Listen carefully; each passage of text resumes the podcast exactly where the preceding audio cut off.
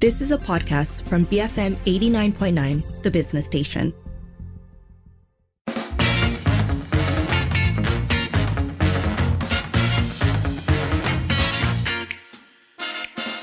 It is 5.07. You're listening to the evening edition with Sharmila and Sharad. First up, a six-day protest is currently ongoing um, outside the U.S. Embassy in KL over the U.S.'s veto of a ceasefire in Gaza. So this began yesterday. About 100 people um, started to march from the Tabung Haji Tower in Jalan Tun Razak to the U.S. Embassy. And this is part of a six-day, uh, what they're calling a blockade. Um, and it's organized by the Sekretariat Solidariti Palestine. Uh, it is supported by 35 NGOs, 15 student movements, as well as political parties like PKR, PAS, Amanah, Muda, uh, Muda, and PSM. And this is in response to the US vetoing the United Nations effort to push for a ceasefire in Gaza.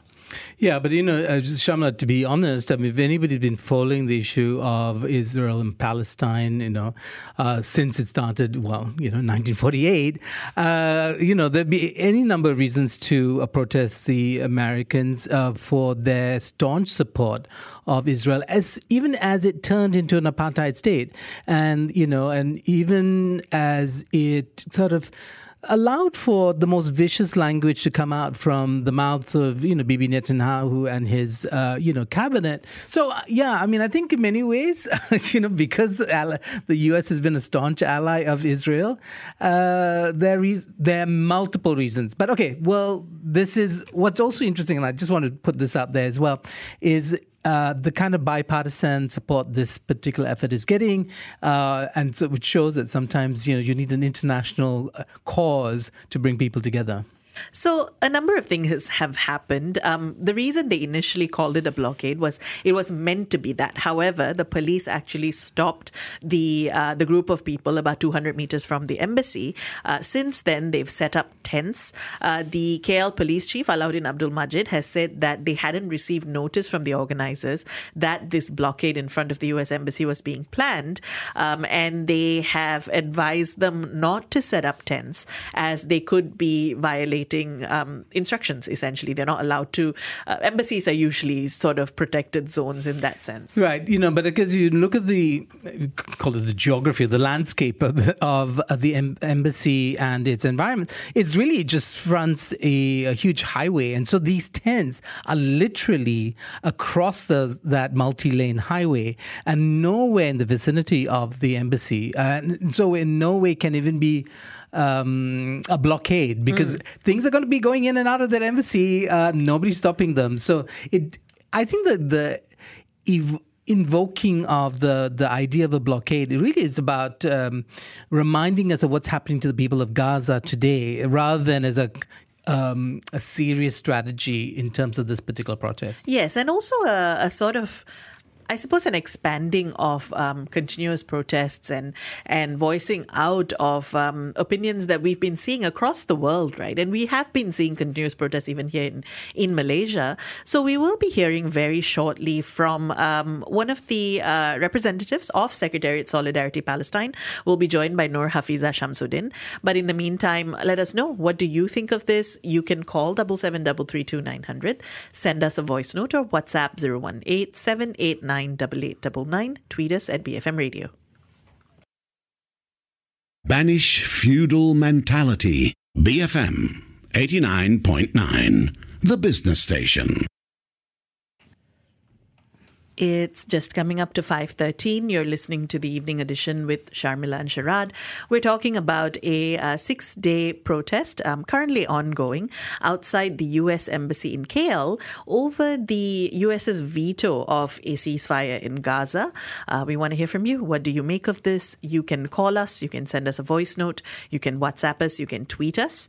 Joining us now is Nur Hafiza Shamsuddin, representative of the Sekretariat Solidariti Palestine who are the organizers of the protest. Hafiza, thanks for joining us today. Thanks very much for having me. So the march started yesterday from Tabung Haji Tower to Jalan Tun Razak um, and then to the U.S. Embassy. What was the mood like at the time? How do you plan to keep uh, spirits up? Um, the mood was very positive, actually. Um, we were a bit worried about the turnout because it did begin to rain the first part of the night, but it was really an amazing experience. Um, being in such a diverse crowd across political lines, racial and religious lines, it was a true gathering of like-minded and concerned Malaysians. Um, as far as keeping spirits up, we have activities planned for each day. Um, tonight we have a sesi puisi dan berpantun that starts at 8 o'clock. So we invite and urge members of the public to drop in for show solidarity and take part. Yeah, speaking of turnout, uh, the number of protesters have been reported as not particularly high, and especially in comparison to kind of numbers that we see uh, in cities around the world. Uh, what accounts for the issue of turnout? What could make it bigger or smaller in your mind? Um, I think turnouts for protests in general can can vary for several reasons. Um, unfortunately, in Malaysia, the Palestinian cause, at least up to date, is still largely seen as a Muslim cause um, rather than a humanitarian one, as it is seen the rest of the world. Um, and this is so despite of the images coming out of Gaza and the West Bank showing us blatant attempts at ethnic cleansing of the Palestinian people. Um, I think another thing that could be an issue is um, just fatigue from the issue. It's been going on for 75 years and 81 days. So it's natural for people to feel dejected, um, tired, and angry, and as if their voices don't matter. So we're hoping that with the six day protests, um, spirits are lifted and we can show that we can really make an impact. So, actually, speaking of impact, I mean, um, earlier we were discussing how uh, the word blockade isn't, uh, it, it, you know, doesn't necessarily seem to be uh, what this is. Instead, it's more of a, a, gathering, a protest, but it is going on for six days. Uh, what impact are you hoping to have with this move? Um, is it more of a symbolic act?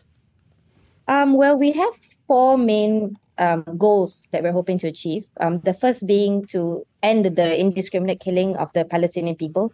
And this includes not just women, children, and babies, but also Palestinian men.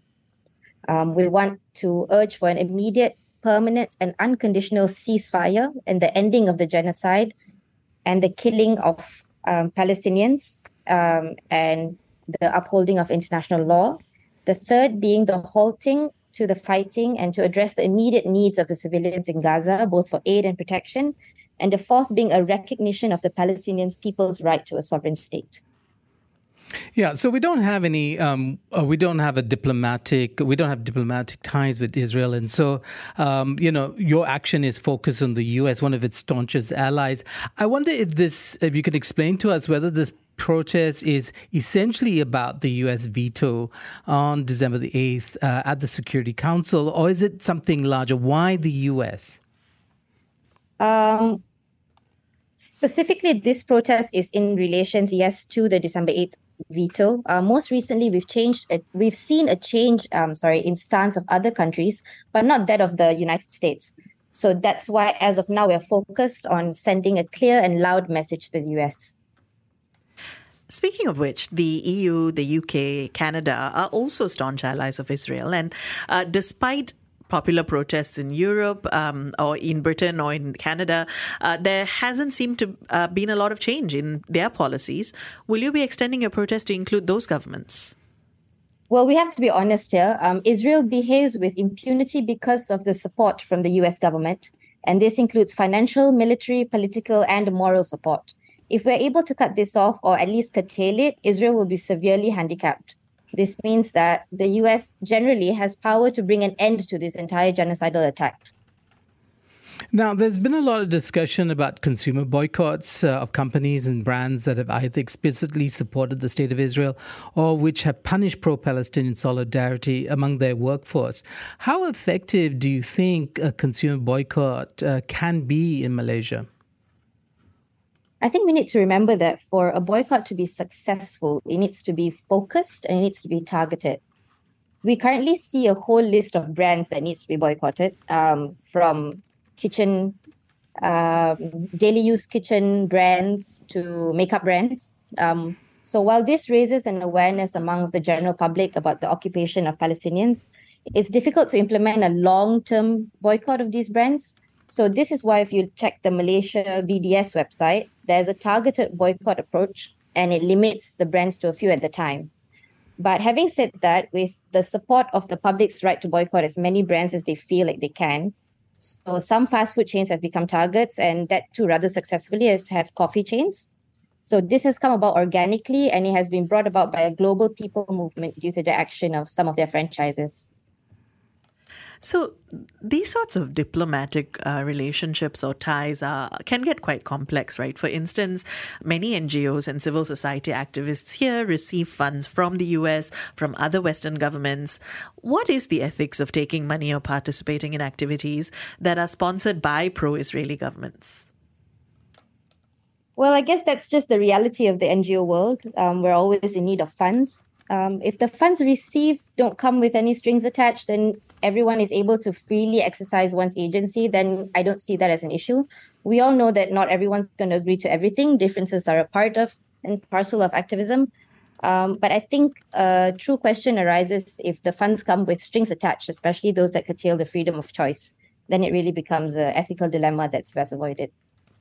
Okay, so um, do you have any other activities planned to uh, continue keeping this issue in the spotlight? Well, right now, for the next six days, we have activities planned every night. Um, we have some daytime activities planned too that will be highlighted on our social media platforms. So we hope that with the help from members of the media like yourselves, um, the spotlight will continue to be on this issue and we get support. What would you like to leave us with, Hafiza? I hope that we aren't too upset with what we're seeing. Um, it's normal to feel like our voices don't matter and our voices aren't heard.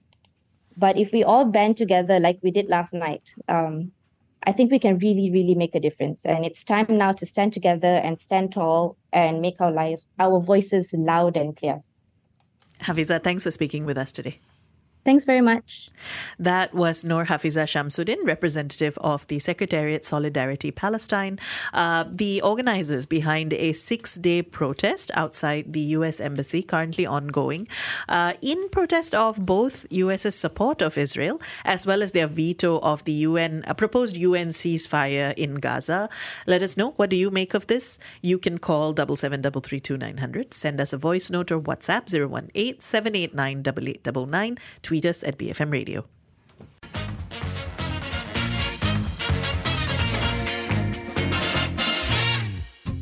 You have been listening to a podcast from BFM 89.9, the business station. For more stories of the same kind, download the BFM app.